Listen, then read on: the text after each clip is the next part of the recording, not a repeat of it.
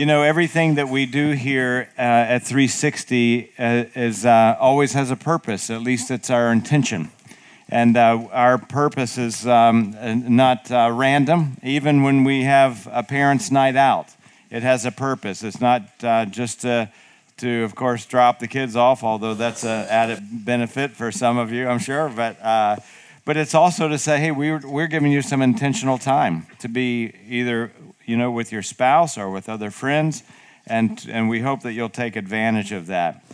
One of the things that we've been talking about here for the past uh, uh, number of weeks is an exciting mission uh, for that, it, that we are sending a missionary out. It's your first time hearing that. Our, one of our pastors here on staff, Jim Childs, our associate pastor, has an incredible ministry bridging the church to the LGBT community. And uh, his ministry here is called Breakthrough. And there's there have been information in the, your handout, the weekly, each week.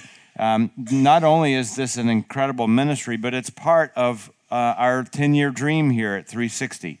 Uh, some of you that may be unfamiliar with, but we believe that it's important to know where you're going. And uh, we have a three year goal of, of having the ministry of breakthrough in five different churches somewhere in the United States. And this is one strong move in that direction. So it is, it is kind of a, a dual uh, beauty of having a, a ministry that is uh, flourishing here within our local church, but is also um, a kingdom uh, sized dream of reaching others. And it's so incredibly uh, important, especially so relevant in our culture today. Uh, the church does not really uh, does not do a great job with bridging a gap with love and grace and truth uh, to the LGBT community, and I'm proud of the work that Jim has done. We've invited uh, those of you that God moves to partner with Jim financially. Uh, the movement has been exciting so far. And so, uh, one of the things that we made note of is that we put a card in the seat back pocket many of you took that and we figured out that there was no way that you could do it at home. So we've, we've revamped that card uh, in case that makes it easier for you. I think it will. You can do a lot of this online. And so I just wanted to bring that to your attention as I will in the next coming weeks. I want to remind you that when we send out a missionary of our church, we take it very seriously. And uh, I'm proud of our church for, the, for who we are and the heartbeat of of, support and the heartbeat for ministry. So I, I'm, I will ask you uh, again to take the card home, pray, pray for the ministry, pray for uh, the, the support that uh, is necessary to launch this, and pray what your, your part would be. And, uh, and we'll be extremely thrilled to hear stories uh, of life change and transformation, and it's all born out of relationships. This is a very unique and personally uh, exciting and rewarding Sunday morning for me. Uh, 35 and a half years ago, I was a music student at a very high level conservatory in, in the city of Boston. And uh, I had been searching for God for two years. I saw Billy Graham on television on a little black and white TV and uh, had zero relationship with God. And it was at that, that message that Billy Graham preached, I did not come to Christ, but it ignited in me the awareness of my need for God. I did not come to Christ at the bottom of my, of my career, the bottom of my life, but rather the, the top. I had achieved a lot in music. Uh, the school I went to is probably in the top three schools in the country, and I was excelling at what I was doing. And it's just proof that God meets us at the top, in the middle, and the bottom. And sometimes we become aware of God, our need for God when we, uh, the bottom is dropped out. But there's also a time when you, you realize that even though you have everything, it's not enough. And God, and God meets you there. So I began to search for, for a church that preached the gospel, and I didn't even know that language, but I was reading the Bible a lot in my search. And as I lived in a, in a big city, I would look in the phone book and I would try to find a location, a new kid in a big city, a location where I could uh, uh, recognize, and I'd hop the subway and go to that location. It was an extremely lonely time for me with, uh, in my search because I, I was at a school where God was not part of, And so I began to uh, just hunger for something I really didn't even know what I was hungering for. That's sometimes the case when you search for God. I began to become more brave and get more, more away from uh, my home uh, uh apartment, which was a rat hole, by the way, uh, in the inner city of Boston. And I found myself after a year, because in a big city, you know, there are beautiful cathedral structures, but uh, the heartbeat of the, the church and the gospel often is flat. And so I found myself at a little church in Cambridge, and uh, so small uh, that it was nestled in the neighborhood. And I walked past it three or four times until I said, Hey, is there a church? And he goes, Yeah, the, the one you've walked past three or four times. And uh, on May 2nd, 1982, I walked in the church, and uh, the man that was preaching was his name was Pastor Titus, and uh, he preached the gospel strongly that day, uh, and offered an invitation to follow Christ and trust Him. And I raised my hand that day, but uh, I surrendered my heart. And uh, so we traveled to Boston not too long ago and I was looking him up since uh, and found him on the, uh, after a pretty robust internet search and uh, found that he was living in Atlanta. And so I reached out to him and said, "Hey, just after 35 years, I wanted to reach out and say uh, I'm still carrying the investment that you made." Because Christ not only changed my life, but I was discipled, and this where is this is where our one to one culture was born, at least in your pastor's heart. He invited me to live in the apartment building, which was right next to, to the church. And uh, I moved there, and I had a Christian roommate. And uh, Titus, as I call him, he uh, discipled me uh, once a week. I would meet on the second floor in his apartment, and uh, I became part of his family.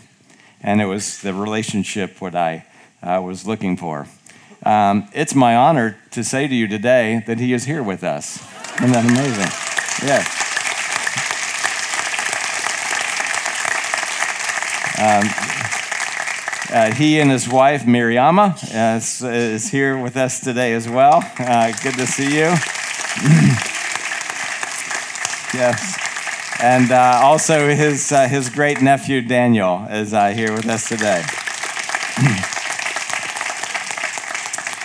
we had a wonderful dinner last night together, and when he prayed um, at the end, I was reminded um, how important discipleship is, how important relationships are, how important one to one, because there was just a resonance in my soul of like how much I needed someone there, and this is this is why uh, our church has a passion for one to one discipleship we have a treat today. So uh, you're going to see disciple maker and disciple preach today. So uh, Titus is going to bring the word of God uh, for the glory of God, and then uh, he's then I'll, I will follow up after him. So would you give uh, a 360 family welcome to uh, my brother?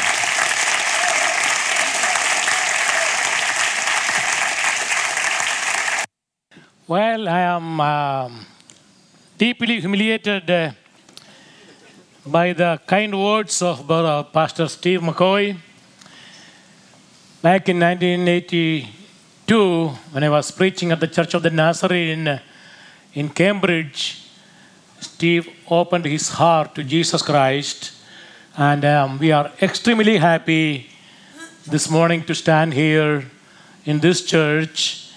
God has used him in a very mighty way and we bring greetings to not only Pastor Steve McCoy and family, but also to uh, pastoral staff and elders and uh, all those who are involved in the ministry of this church.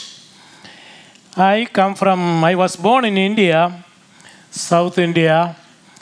Uh, the Lord called me to, um, we have, I have seven siblings. We are eight in the family. God called me to serve Him, to preach the gospel. From my high school, I have been doing that, and uh, I'm still doing it over 40 or 50 years, and I am very happy to do that. And uh, it's my great privilege to, to stand before you this morning uh, to share from God's Word. I majored in physics and mathematics uh, back in the 60s, and then I got married to Mariamma, whom you see here, and uh, Mariamma's uh, older brother's uh, son's son, great uh, grandson, Daniel is here with us. We traveled together from uh, Atlanta, Georgia, uh, came over here last evening, and we are here with you today. God willing, this is not the last trip, and uh, we also invite you to come to Atlanta. It's only seven to eight hours. We have a nice home there. I spent a lot of time, uh, over 40 years, in the Northeast. Uh, there are many, many people like Steve. I think that's my investment for God's kingdom to people coming to know the Lord Jesus Christ. There is nothing more beautiful and great, greater than that. And I am so thankful to God for that. So I, I hope uh, someday some of you would be able to join us over there. And this is Christmas season. At the same time, I know Pastor Steve McCoy has uh, started a new series from the Gospel of John, chapter 1, uh, especially verse 3. All things were made by Him. Him means Jesus Christ, who was in the beginning with God, who is God, and all things were made by Him. Along with that, let me read to you from 2 Corinthians chapter 5. If you have a Bible, you may please open and follow with me. 2 Corinthians 5, uh, beginning verse uh, uh, six, uh, six, uh, 17. Therefore, if anyone is in Christ, he is a new creation. All the things have passed away. Behold, all things have become new. Now all things are of God, who has reconciled us to himself through Jesus Christ and has given us the ministry of reconciliation. We are living in a world with a lot of enmity. You name it, America or India or any country, it's a lot of politics and lot of enmity, fighting and splitting all around.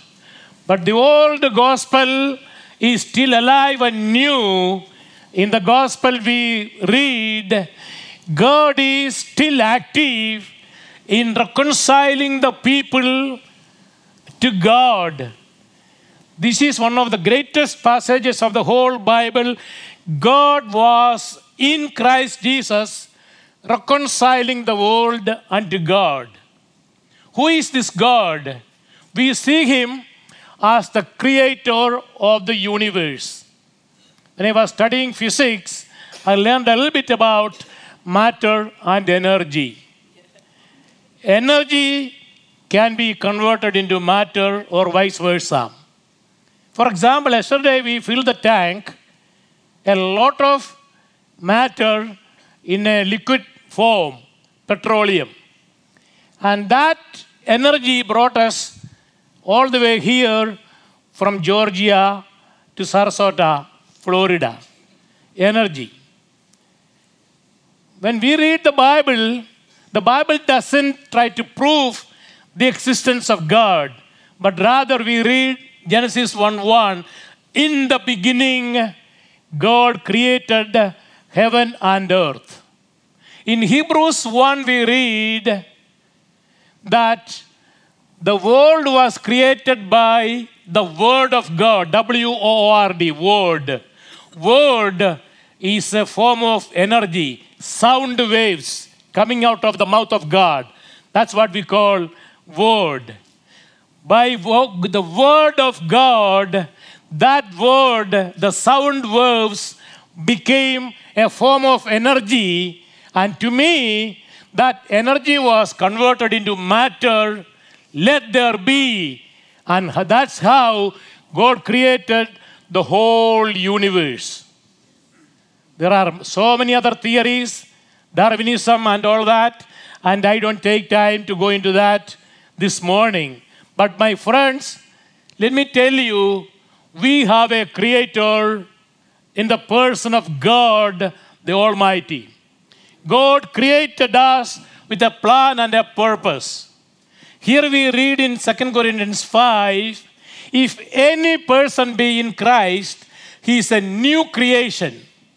So, God is not only the creator, but he is the new, the creation, uh, the creator of the new beings. We call it uh, redemption. God not only created Adam and Eve or the whole human race, but also he is in the business of creating new people. Meaning, if any person be in Christ Jesus, he is a new creation. To me, Steve and Kerry, they are like brother and sister. A new creation took place. Although wife was born on the other side of the planet Earth, the globe. Back in December 3rd, 1969, I left India and then came to the European Bible Seminary. In 1971, we came to the United States to continue our theological training. And uh, we got involved in the ministry. Uh, in back in 1982, as, as you heard from me before, while I was preaching, young boy Steve McCoy was there. Now he is Pastor Steve McCoy, a great man of God. I thank God and I rejoice that God has used him in a mighty way to bring many people into God's kingdom. If any person be in Christ, he is a new creation. During this Christmas season, this is the message I want to bring to you.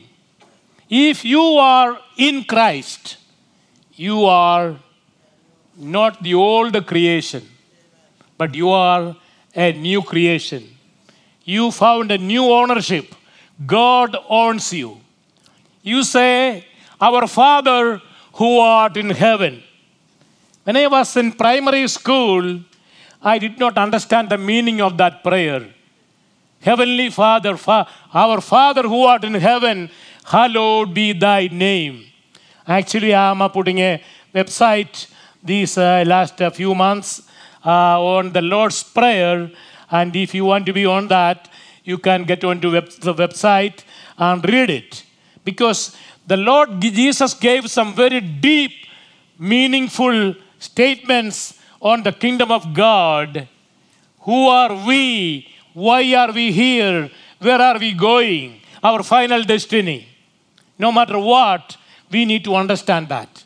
We are highly advanced in science and technology, but at the same time, we have failed to know the living God. God is our creator, and also God is the one to give us new life. When you were singing that song, I was thrilled to hear God's marvelous work to bring us into His kingdom and to make us new. This is exactly what St. Paul wrote around 2000 years ago. If any person be in Christ, he or she is a new creation. All the things have passed away. Behold, everything has become new. How it happened, I will continue on that text uh, in the next hour. Because it takes a lot of time to explain that. I'm not uh, uh, looking for a lot of time to do a lot of preaching. But my friends, God did something in me. I was a farmer boy in my childhood, uh, feeding cows and buffaloes and sheep and working with my, with my father. But the call of God came on me, and now I am very happy and uh, proud to stand before hundreds and thousands of people to proclaim the gospel. Jesus said, All power has been, been given unto me, therefore go and proclaim the gospel. And the second one, teach them to observe all things I have commanded unto you. I'm so glad I spent a year, uh, one, one, one hour a week or so, with brother Steve in Cambridge, Massachusetts. Now he is involved in disciple making. Jesus said, not only to proclaim or preach, but teach them to observe or to do whatever I have told you.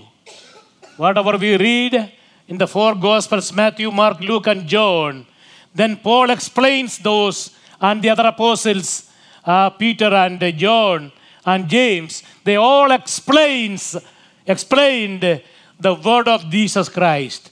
And we have to observe them throughout our lives. Not just to learn the catechism or uh, fundamental doctrines or uh, the history of the church, but there is mu- nothing, there is much more to that.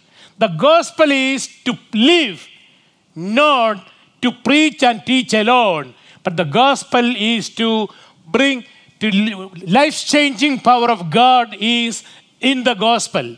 That's why Jesus said, All power has give, been given unto me. Therefore, go and preach and teach. And that's what I have been doing all my life since Jesus called me. God was in Christ reconciling the world unto God. It is not easy to understand that. No matter how intelligent we are. Can you imagine the creator of the universe, God, was in Christ Jesus, baby Jesus of Bethlehem, the son of Mary and Joseph, some of some people call him. God was in Jesus of Nazareth. Well, where was Jesus? Where was God? When Jesus was baptized, the voice came from heaven This is my beloved Son. Listen to him, in whom I am well pleased. At the grave of Lazarus, there were a lot of people with tears crying, including Mary and Martha. Even Jesus, the, the smallest verse in the Bible, Jesus wept. Can you imagine? Jesus wept. He put himself into the shoes of Mary and Martha. He wept with them. He felt the pain. At the same time, who is this Jesus? God was in Christ Jesus to reconcile the world unto God. In few moments, the situation changed. Jesus, with authority and power, proclaimed or uttered or made a loud noise Lazarus, come down. He was dead for 44 days, stinking body in the grave. Lazarus heard Jesus' voice, came to the grave, and came out. Can you believe? Why? God was in Christ, reconciling the world unto God. The very God, the creator of the universe, was in Jesus Christ. No matter what people think about Jesus, no matter what, how they uh, make uh, the story. Not the Christmas tree, not the Christmas stars, not a lot of packets under the tree. But what is Christ? God sent his Son. God, the Almighty, came in human flesh. God was in Christ, reconciling the world unto God. No matter how we try, it is impossible to understand the full meaning of that. In order for you and me to be reconciled to each other. Broken families, problems with neighbors, problems all around, racism, nationality problems, you name it. God is the solution for every problem of human beings. God is the only problem of the whole world for every person. Why? People live in peace with other people. People need to live in peace with God. So, God has a way of doing it. I have seen thousands of people in Europe, in Asia, here in the US, who are reconciled to each other. They are brothers and sisters in the big family of God. I met at least uh, more than 200 families of Kerala origin in Atlanta area. And they love to come to listen to the word of God. There is nothing in the world better than the word of God with the transforming power of God at work for every family, every person, every individual.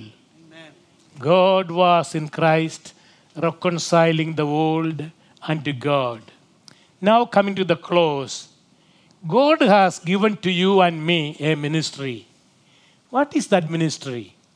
A ministry of reconciliation, making peace with each other, living in peace and harmony in a community, in a society, wherever, you might be. That uh, there is no philosophy, no technology, no politics, no sociology. There's nothing which can do that job. Only God can transform our hearts.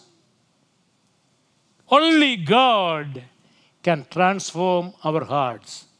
We read that again and again and again, stories after stories in the Bible. The second boy left everything behind, left his father. He said, Father, I don't need you, but I need your money. You know the story, I don't need to explain. I need your money, I don't need you. He went far away and wasted everything. But there came a time in his life, he said, How many of my the servants are eating and enjoying life, but I am wretched. I am ugly. I, wrote, I spoiled everything. He said, I will get up from here. I will go to my father and tell him, Father, I don't deserve to be called your son anymore because I destroyed everything. I'm not worthy to be called your son. I sinned against you and also against God. Treat me like one of your servants. The father, the loving father, ran to this boy, hugged him, and said, Boy, come home. You were lost, but you are found. You are dead, but you are alive. If any person be in Christ, he is a new creation. Who is responsible for that? God Almighty. God was in Christ reconciling the world unto God. God bless you all.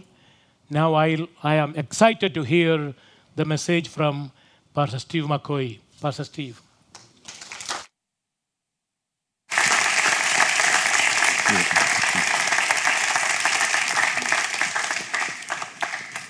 After searching for so many years, you can tell why I, uh, I found the gospel in all of its fullness. And uh, as God uh, spoke through uh, Pastor Titus, you know, it's, an, it's kind of an odd topic when you read the book of John that we're looking at the creation story because in the past weeks we have been looking at the Christmas story through the lenses of a Christmas story that we don't normally look at.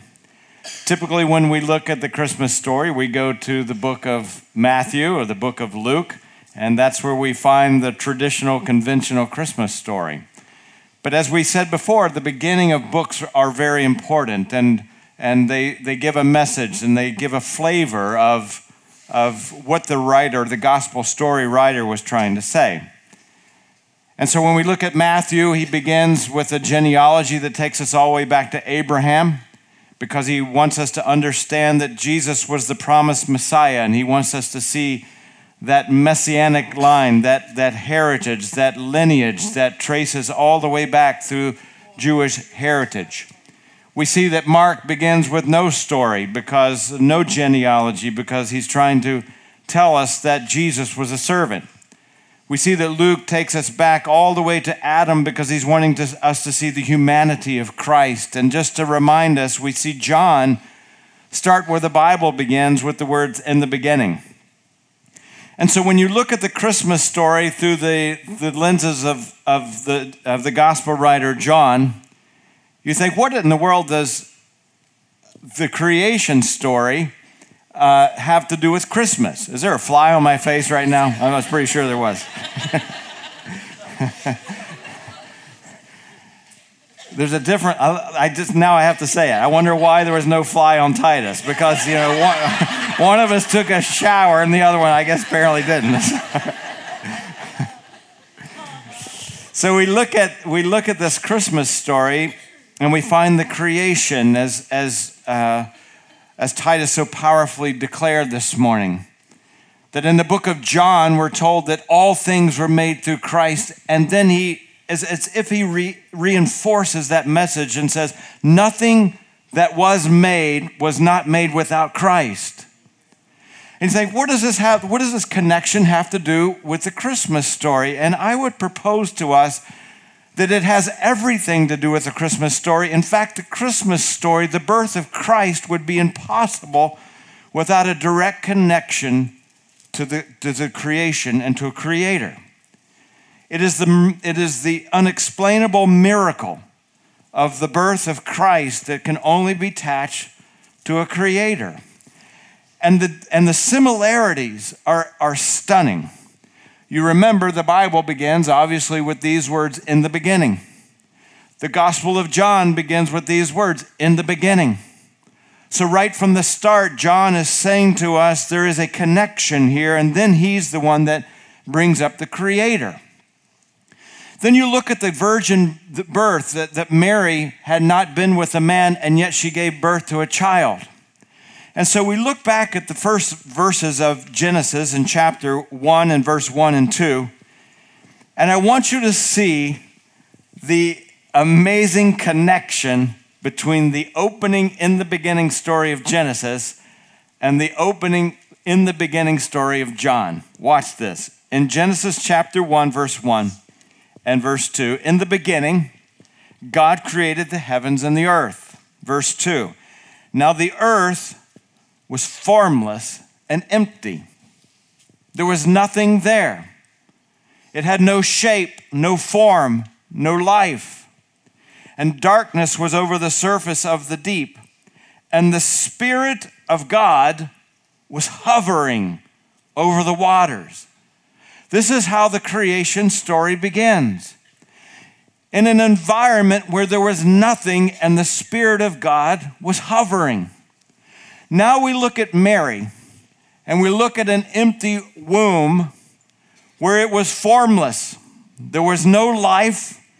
There was, there was, there was nothing of shape. And you say, How in the world can this be? You look at the gospel story, the Christmas story in the book of Luke in chapter 1 and verse 35, and watch this.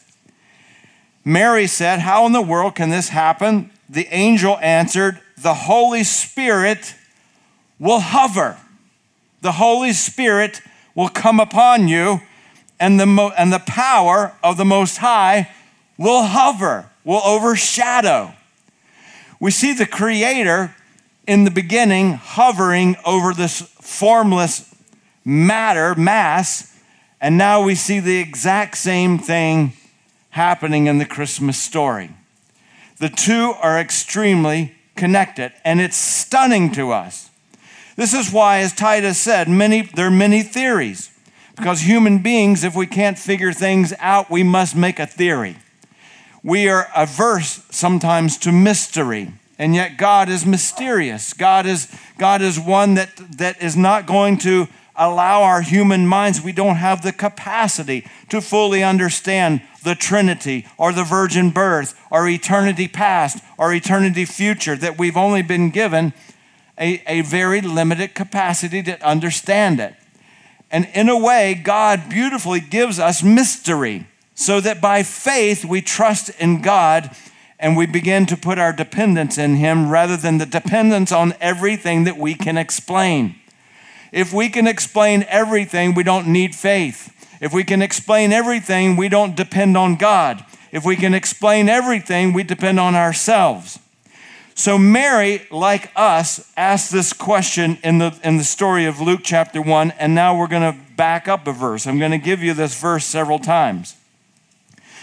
When the angel came to her and said, You're going to bear a son, naturally, she would say, because she had not been with a man, how, how is this happening? I'm stunned. This is impossible, right?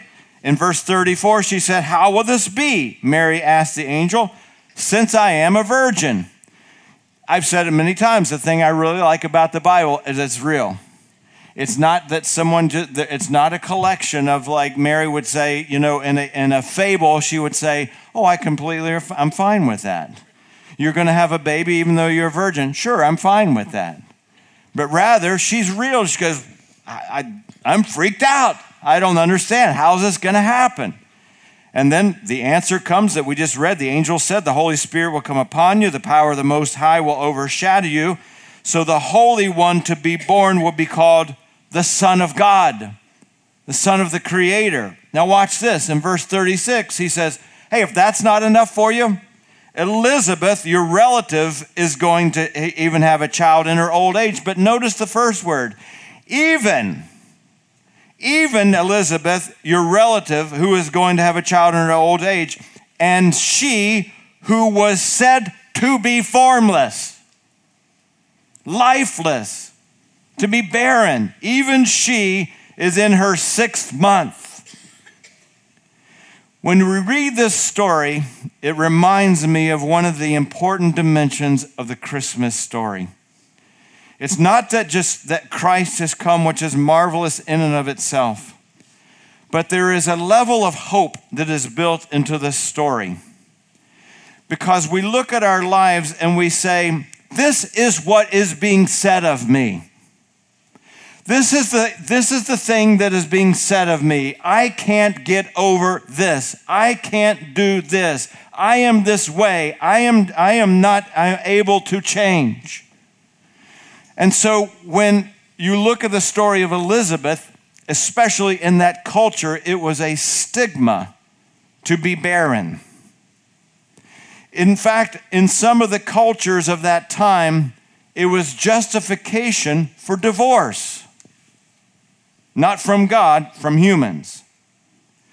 There was such a stigma and such a label that you know Elizabeth had lived with this all her life, just like Abraham and Sarah.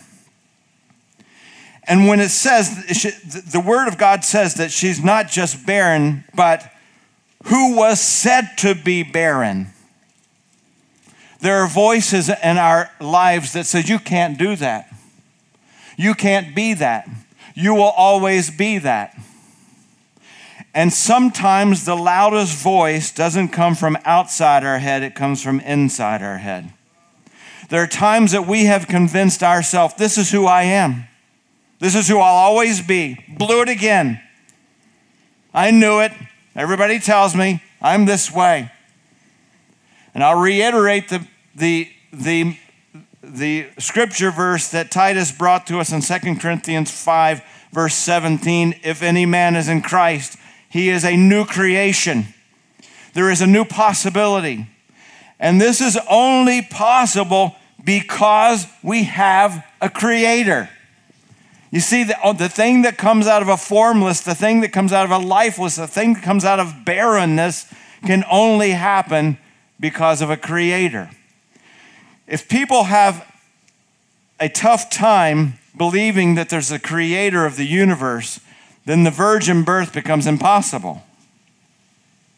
Then Elizabeth's baby becomes impossible. Then Abraham, Abraham and Sarah, it becomes impossible. Without a creator, there's no splitting of the Red Sea. There's no floating of the axe head with Elijah. There's, there's no miracles of multiplication of fish with, with Jesus. There's nothing without a creator. That's why the creator is an important part of the story because without a creator who has the capacity to create ex nihilo, which means something out of nothing, then the Christmas story is absolutely impossible. So it's not, it is not unusual for Mary to say, How is this possible? Because it echoes the same voice that you and I have when we look in the mirror and say, How is this possible? How can I get over myself? How can I, how can I change that thing that's inside of me that has lived with me like and stuck with me like Velcro? And, and, and we, we relate to the people that have come face to face with God. For example, Isaiah chapter 6, verse 5. When Isaiah came face to face with God, he says, Woe is me, I'm ruined, I'm reckless, I'm barren, I'm without life. I recognize that there's nothing. I'm a man of unclean lips. It's like the earth at its beginning. I'm there, in darkness covered the earth, and Isaiah's darkness covers me. Peter comes along and says the same thing when he encounters Christ. When Simon Peter saw this, he fell at his knees, Jesus' knees, says, Go away from me, Lord, because darkness covers my life. I'm a sinful man. I'm without form. I'm without, I, am I'm, I'm, I have darkness in my life. And then the Christmas story, this is where it comes alive for us. It's just not a historical event and, and uh, written in some book that's 2,000, uh, some story that's 2,000 years old. This story comes alive every time we look in the mirror. And we recognize that without a creator, none of us stand a chance. Without a creator, we'll continue to look at a, something without form, without void, without hope. And then God comes along, and it's just not God the Savior, it's God the Creator. Because, see, if God, if God is the Creator, then He has the power over creation. This is why all throughout the, the, the Christmas story, there are miracles of creation. God navigated uh, later after the, you know, when Christ was a child, he navigated the, the star. Why? How could he do that in the Christmas story? Because he made it. He can navigate and move what he made. I can do the same. I can make a birdhouse, I can take the top off. God said in Isaiah 40, I've made every star and I've named every single one of them, and since I made them, I can move them. I made the Red Sea, and because I made it, I can move it. And because I made your heart and your soul and your personality, I can move it. And this is the hope of a creator. And so when we read the story again, Mary says in Luke chapter 134, How will this be? Mary asked the angel. Since I am a virgin, since I am, um, uh, I am a, a barren, how can this be? God, I've been selfish all my life. I've been greedy all my life. I've lusted all my life. I've had temper all my life. I've been lazy all my life. God, I'm, I'm without life. How can this be? Who of us have not asked that question of ourselves? Who, who of us have not stomped our foot like, ah, I did it again? I didn't do it again. How can this be? And the answer is here the Holy Spirit will come upon you, and the power of the Most High will hover. It's nothing you can do. It's up to the Creator as we surrender our hearts. So the Holy One will be born to you, Mary, and to call the Son of God. Even Elizabeth, your relative, is going to have a child in her old age. And she who is said to be barren he who is said to be angry, he who's said to be selfish, he who said that, that you're a, a, a liar, whatever that thing is that you would fill in the blank, what people have told you and you've told yourself. And God then gives to us the hope in the Christmas story for nothing is impossible with the Creator. This is why Christ came. This is why Christ showed the miracles. He said, I want you to know I have power over creation, I have power over the darkness of the world, I have p- power of demons, I have power over sickness, I have power over everything on earth because I made it. This is the hope and the power of Christ. So, not only are we a new creation, as, as Titus said, but and so we are not just called to be changed, we are called to be used. God does not just save us, He's called, He saved us to be used for Him to have that ministry of reconciliation. We're seen, we see in Ephesians chapter 2 and verse 10 For we are God's workmanship. It's a word for masterpiece. He made us, He created us, created in Christ Jesus.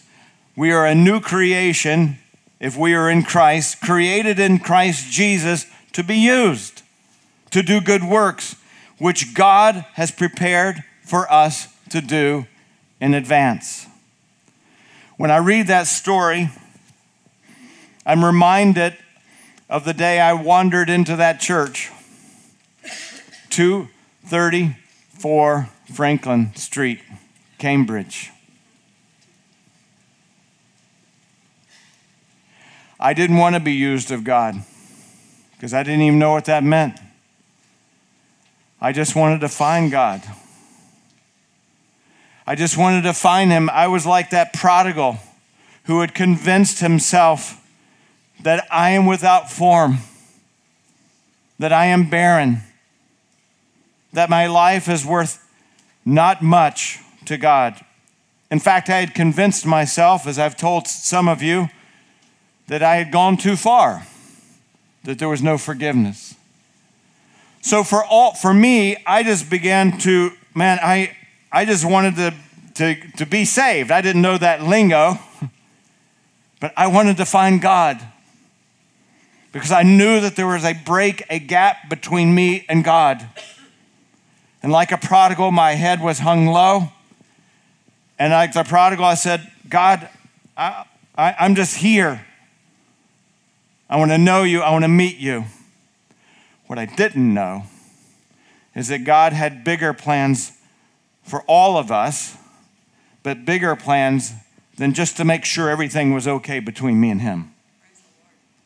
This is not the purpose of God, just to make sure we're okay just to make sure we're not going to hell, just to make sure we're, we're safe in heaven. That's not the purpose of God because when we read 2 Corinthians 5:17 that if any man is in Christ Jesus, he is a new creation, we read right after that that he is now given to us that ministry of reconciliation, that ministry of multiplying ourselves.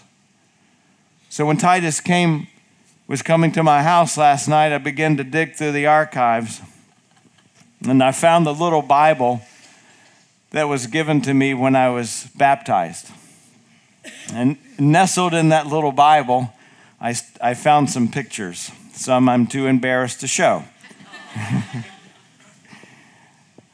I, uh, in fact, was showing uh, Daniel uh, last night, uh, his great nephew, uh, Titus's great nephew, and, and uh, he said, Wow, where do you get glasses that big anymore?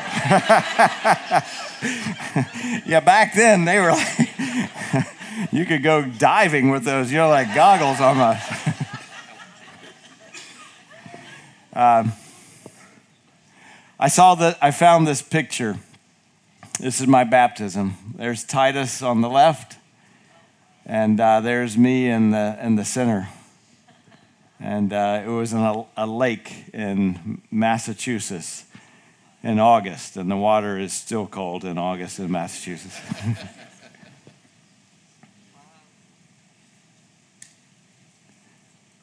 I had no idea that God would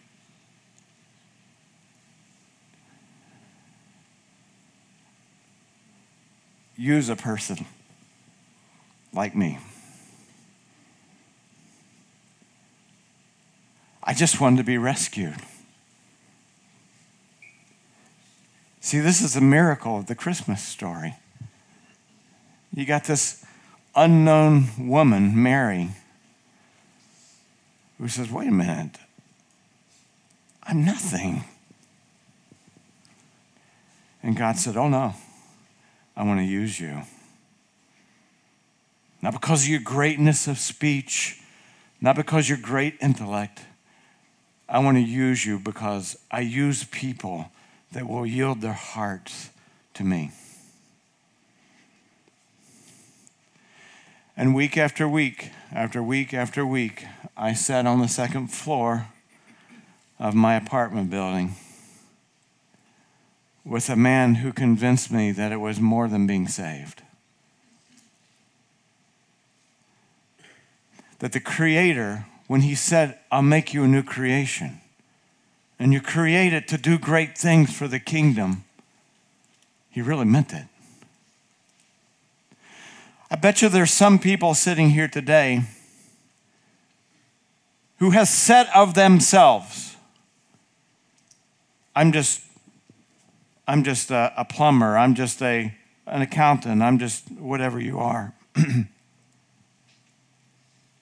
Some have said of themselves, I'm landlocked in who I am, and I'll never do great things for God.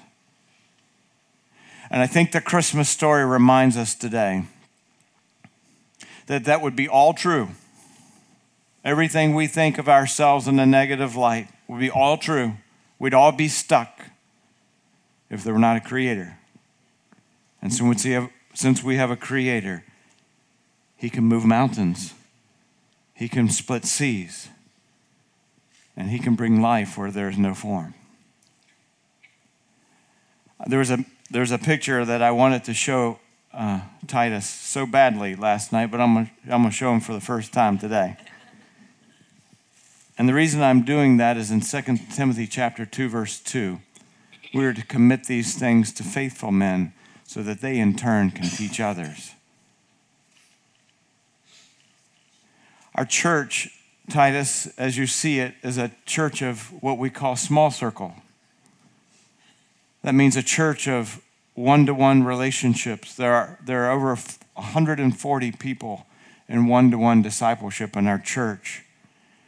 And even beyond that 140, uh, there are people in close relationship. And that comes from investment of one life to the next. Last week I was in the Dominican Republic, and uh, I was there with 95 churches over 100 pastors. And some of them have already begun their journey in one to one discipleship, and now we're hearing stories. And God is using this church, using the investment that, that Titus God made through you into one individual, and this is the multiplication that we have. This is this is the heartbeat of this church. Amen. That we don't just come to sing songs and hear a message, but we're serious about believing that God can use us one to one, one to one, one to one. From the second floor of an apartment on 240 Franklin Street, um, our church is now overflowing into the world. And this is the picture of last week. Yeah.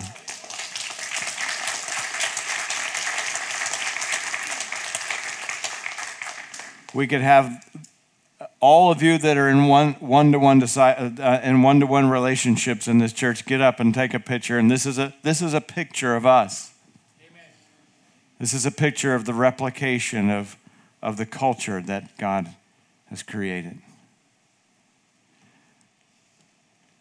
Let's end with a question. How in the world can this be? How in the world can this be that God would use people that, that look and smell like we do? Sometimes with flies on us.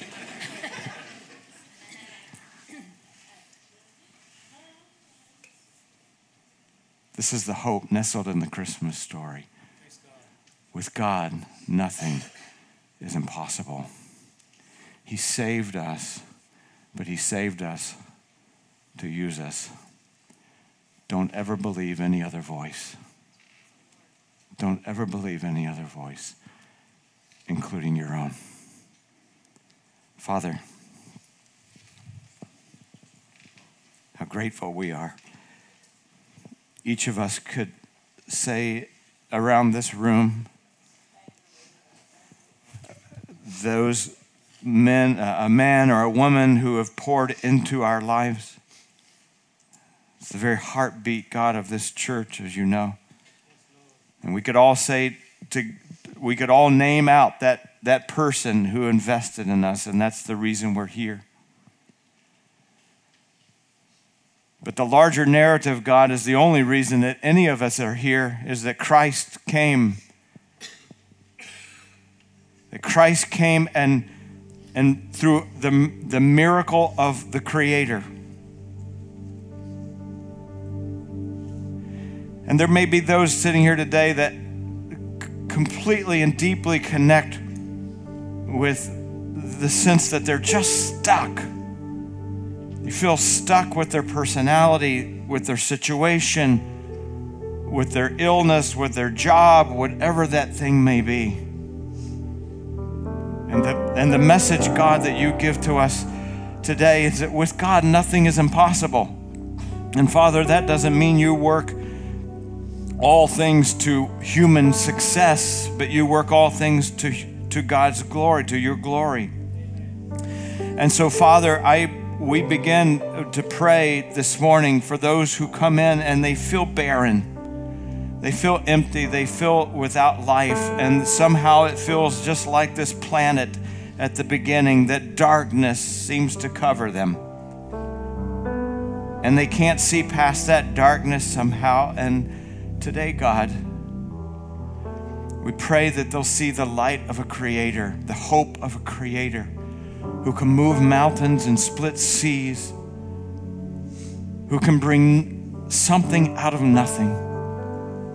And for whatever that thing is that they face and that whatever thing that is that they carry, whatever that thing is that, that seems so stuck to them, we pray that that the power of the Holy Spirit will overshadow them to give them hope, to give them peace, to give them transformation, God. There may be people here today, God, that just feel like, ah, there's no way that God could ever use me. Today, you, through the power of your word, you give us a different story. You give us a different narrative, God different than the one perhaps others have told us, or perhaps that we've told ourselves, God. Sometimes our own inner voice is louder and becomes louder than yours. So I'm praying, God, that the voice, that your voice, God, from a loving Father will penetrate that voice that says you're worthless and you can't be used. Finally, God, as believers in Christ, we join together in this moment. And we pray for those who, who find themselves without you. We, find, we pray, God, for those who know, just like the prodigal did, that there's, there's too great a distance between them and you. We feel like perhaps there's no hope that you could forgive them, that you could love them. So we pray, God, that you would overshadow them in this moment. Hover, that your love would be absolutely irresistible. And that they would raise their heart and raise their hand to heaven and say, Me, God, it's me. It's me that needs you today. We pray, God, that you'll give hope to that, that person that says, Oh, I need God so much, just like I did God over 35 years ago. Uh, in that moment of realization, I need a Savior. I need a Savior. I need, I need to bridge the gap between, between me and you. Our heads are bowed, our, we're in this moment of hovering. I want to remind you of something. If that's you today, I want to remind you of something. God loves you so much that He sent Christ, His Son, to earth to take on the penalty of the sin that we'd all have to pay. And He said, I'll pay it for you. It's not what we do to earn our way to God, it's what Christ has done.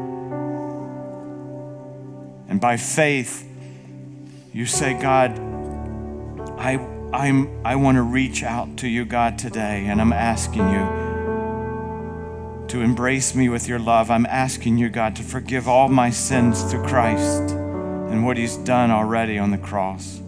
And I will follow you. You have my trust. There are times where we just pause in our service and allow you to respond to God, not being embarrassed at all. We're, we're all praying. We're all praying for you. And like I did 35 years ago, I'm wondering if there's one a person here today that would privately slip up their hand and and say, "Hey, for the first time I want God in my life and I, I want to pray for you and we will just pause here. Is there anyone here today that say, I want, I need Christ in my life? I want Christ in my life. Not awkward. We're, we're relaxed in the Spirit of God. We're relaxed here together. God is moving your heart. We're praying for you. God is hoping for you. God is pursuing you. Father, our, our thankfulness is deeper than we know how to express. I'm so grateful, God, for our family getting to, to meet and to know Pastor Titus, Mariamma, Daniel, thank you for them being here today and and for what it for what it means, God, not just to me personally, but God, what it pictures for us. That one relationship, investing in another relationship, and investing in another relationship. Nothing is impossible, God, with you. To see what you can do and see how you can multiply, God there's not one single person that's not stunned by what you can do. So we end, God, thanking you that nothing is impossible for the great creator of not only this universe, but our soul. So, God, praise God from whom all blessings flow. We love you. In Jesus' name.